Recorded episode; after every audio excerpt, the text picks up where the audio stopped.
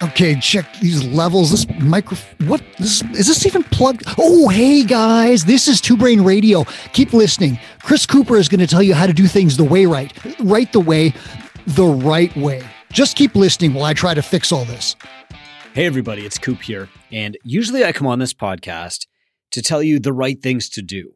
But today I'm going to talk about something that's just as important and that is doing things the right way. My most popular book is Two Brain Business, but the book that most say is my best is Help First. The reason is that all of us gym owners are generous people. Sometimes we're generous to a fault.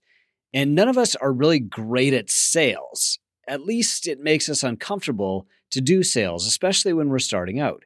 In fact, I didn't even realize that I would have to do sales when I graduated up from personal trainer to gym owner. But of course, that's just part of the gym owner's toolkit. So when I was a salesman over 20 years ago, I was really, really bad at it. I read all the books by Zig Ziglar and I had coaching from a few people, including Joe Marcoux. But I didn't actually believe that my products, these treadmills and home gyms, were going to help people. And so I sucked at it. And a decade later, when I was trying to sign people up for my gym, I had one horrible sales pitch that just went absolutely sideways. Actually, I'm going to pause here and tell you what that was. This woman who was a teacher who had been living in Kuwait, she came into my gym. She had heard about CrossFit. She had tried a couple of classes in Kuwait, like on her own. And she comes into the gym. This is probably about 2010. And she says, Okay, sign me up. And I said, uh, okay, well, uh, before we get going, I got to tell you, I'm the world's worst salesman. And she laughed and she's like, okay, well, what's your sales pitch? And so I walked her around the gym and I showed her the equipment and I told her our schedule and I got into like the philosophy of constantly varied functional movement at high intensity, blah, blah, blah. And she's like, yeah, I already know all that stuff. How much are your rates?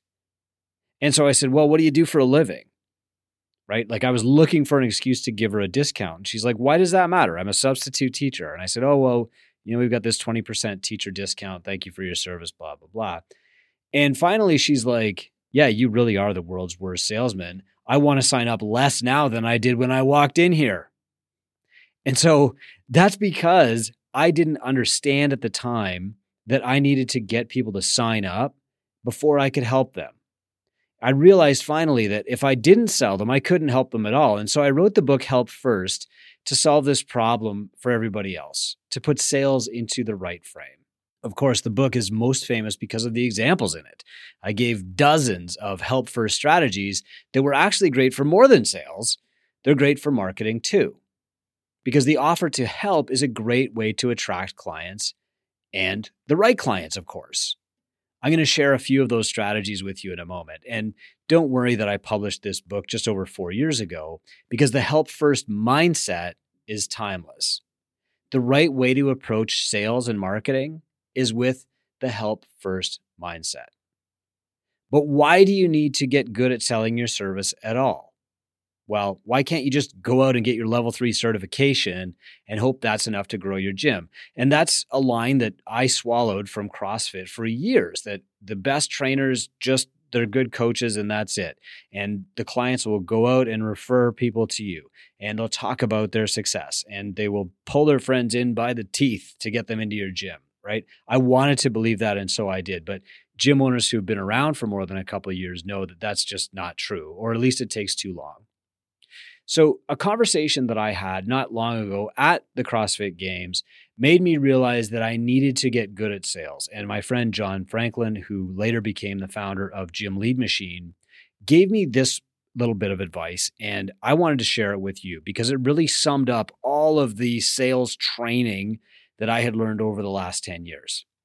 What he said was Chris, everybody is going out there and they're getting advice from someone. Sometimes that advice is wrong. Sometimes that advice even does them harm. So if you care about them enough to make sure that they get the right advice that will help them grow their gym and not harm themselves, then we need to get this message out there to people. And what John was talking about was marketing for Two Brain, but this is very true in your hometown too. People are getting advice from somewhere. If they're interested in losing weight, they are asking someone how to lose weight. And there are people out there that are giving them advice that won't help them.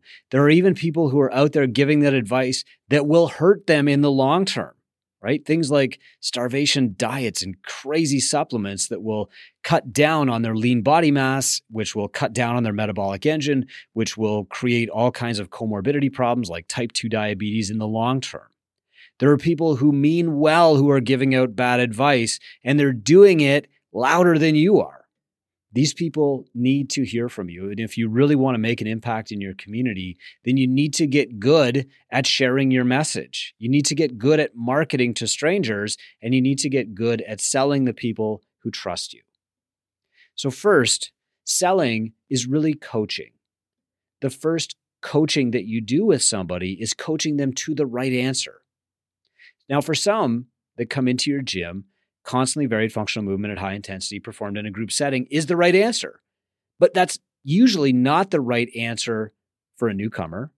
And it might not be the answer for everyone. And it might not be the answer for this person sitting in front of you right now.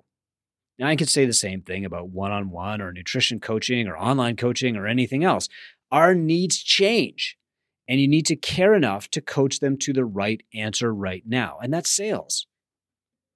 The second step in the sales process for me is to remove the choice of what price do I tell them? Remove that stress. So, first, when they're sitting in front of you, tell them the right answer. Here is exactly what you need to reach your goals right now. Now, you got to know their goals, of course, but you're a great coach. You can look at their goal, you can break down the process to get there, and you can say, here's exactly what you have to do. So, worry about that first. Put price out of your mind, put price out of the conversation, and just tell them the answer. But second, remove the choice in your brain about what the price is going to be. Write your rates and your packages in a book. And after you tell them the right answer to get to their goals, say, How does that sound to you? And they'll say, Great. And then you'll flip to the page in your book that has that exact package that you just prescribed, and you just point to the answer. Okay, here's the rate. Then you don't have to do deep psychological work to overcome your own limiting beliefs or whatever the other psycho business hype buzzwords are right now. You just need to remove the choice from your stressed out brain. If you're sitting down in front of somebody and asking yourself, what can I sell them? You probably won't sell them much. But if you're sitting down in front of yourself, in front of the client, and thinking to yourself, how can I help them? Then the steps are only two. The first is tell them the answer, and the second is tell them the price. And if they say, Oh, I can't afford that, then you say, All right, what can you afford? And if I was in your shoes and I had to make a choice and I had to prioritize only part of the solution, this is what I would prioritize. And then you change based on that, right? You don't have to worry about like overcoming objections or selling for maximum value, any of that stuff. You just have to focus on coaching them to the right answer. Now, second, retention. Retention is just sales over time. So every single day that somebody comes into your gym, you have to sell them on coming back tomorrow. And to do that, you must care enough to tell them the truth. Before they decide on their own, this program is not working for me. Before they address their own self guilt about not following your nutrition plan, you must care enough to address that first. And of course, you have to do that in a caring, tactful way, as if you were addressing your six year old. And you have to realize that it takes time and you have to not overwhelm them. But these are the skills of coaching. The skills of coaching are not necessarily doing the best squat triage. The real skills of coaching are getting people to change their behavior in small, incremental, but measurable ways over time.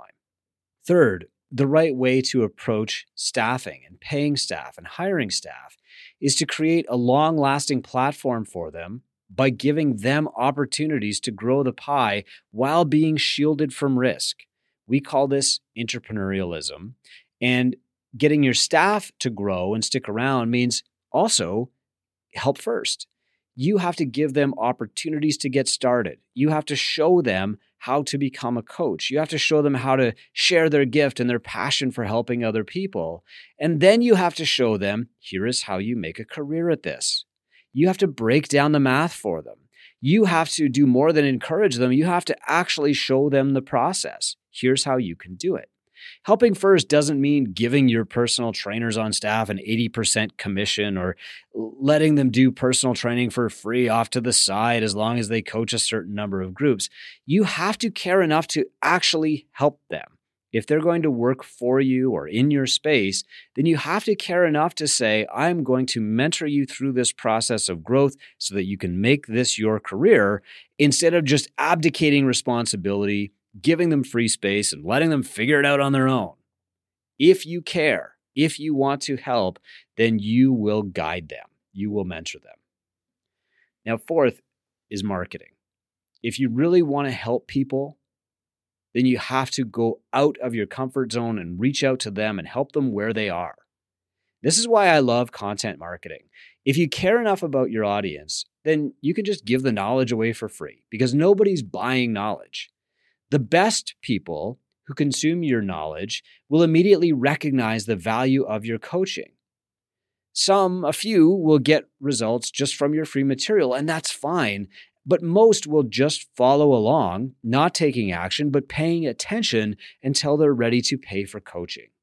Maybe that's what you're doing right now with this podcast. Help first doesn't mean you give your service away for free or you just keep giving people free coaching forever. It doesn't mean discounts. It means building a client centric business and taking responsibility for doing the things that will actually help people, even when those things are uncomfortable for you. That is called leadership. It's called help first. It's called building a client centric business, and it is the right way to do things. We're called two brain business because there are two sides of your brain there's the logical, analytical side. This is how you do it. And there's the caring, creative, empathetic side. This is the way I want to be. Early on in my career, I was told that if you're going to succeed in the business, of fitness. You got to sell, sell, sell. You got to make these massive promises. You got to do bait and switch marketing. And I said, if that's how I have to be, then this business is not right for me. I looked around to try and find a model of doing fitness successfully in a way that felt good.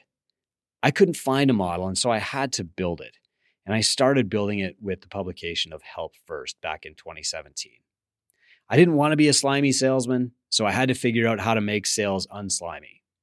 And that's called Help First. And that's why that book is the favorite of many people in Two Brain. Hope it helps you. This is Two Brain Radio. Please remember to like and subscribe for more episodes. Now, here's Chris one more time. Thanks for listening to Two Brain Radio. If you aren't in the Gym Owners United group on Facebook, this is my personal invitation to join. It's the only public Facebook group that I participate in, and I'm in there all the time with tips, tactics, and free resources. I'd love to network with you and help you grow your business. Join Gym Owners United on Facebook.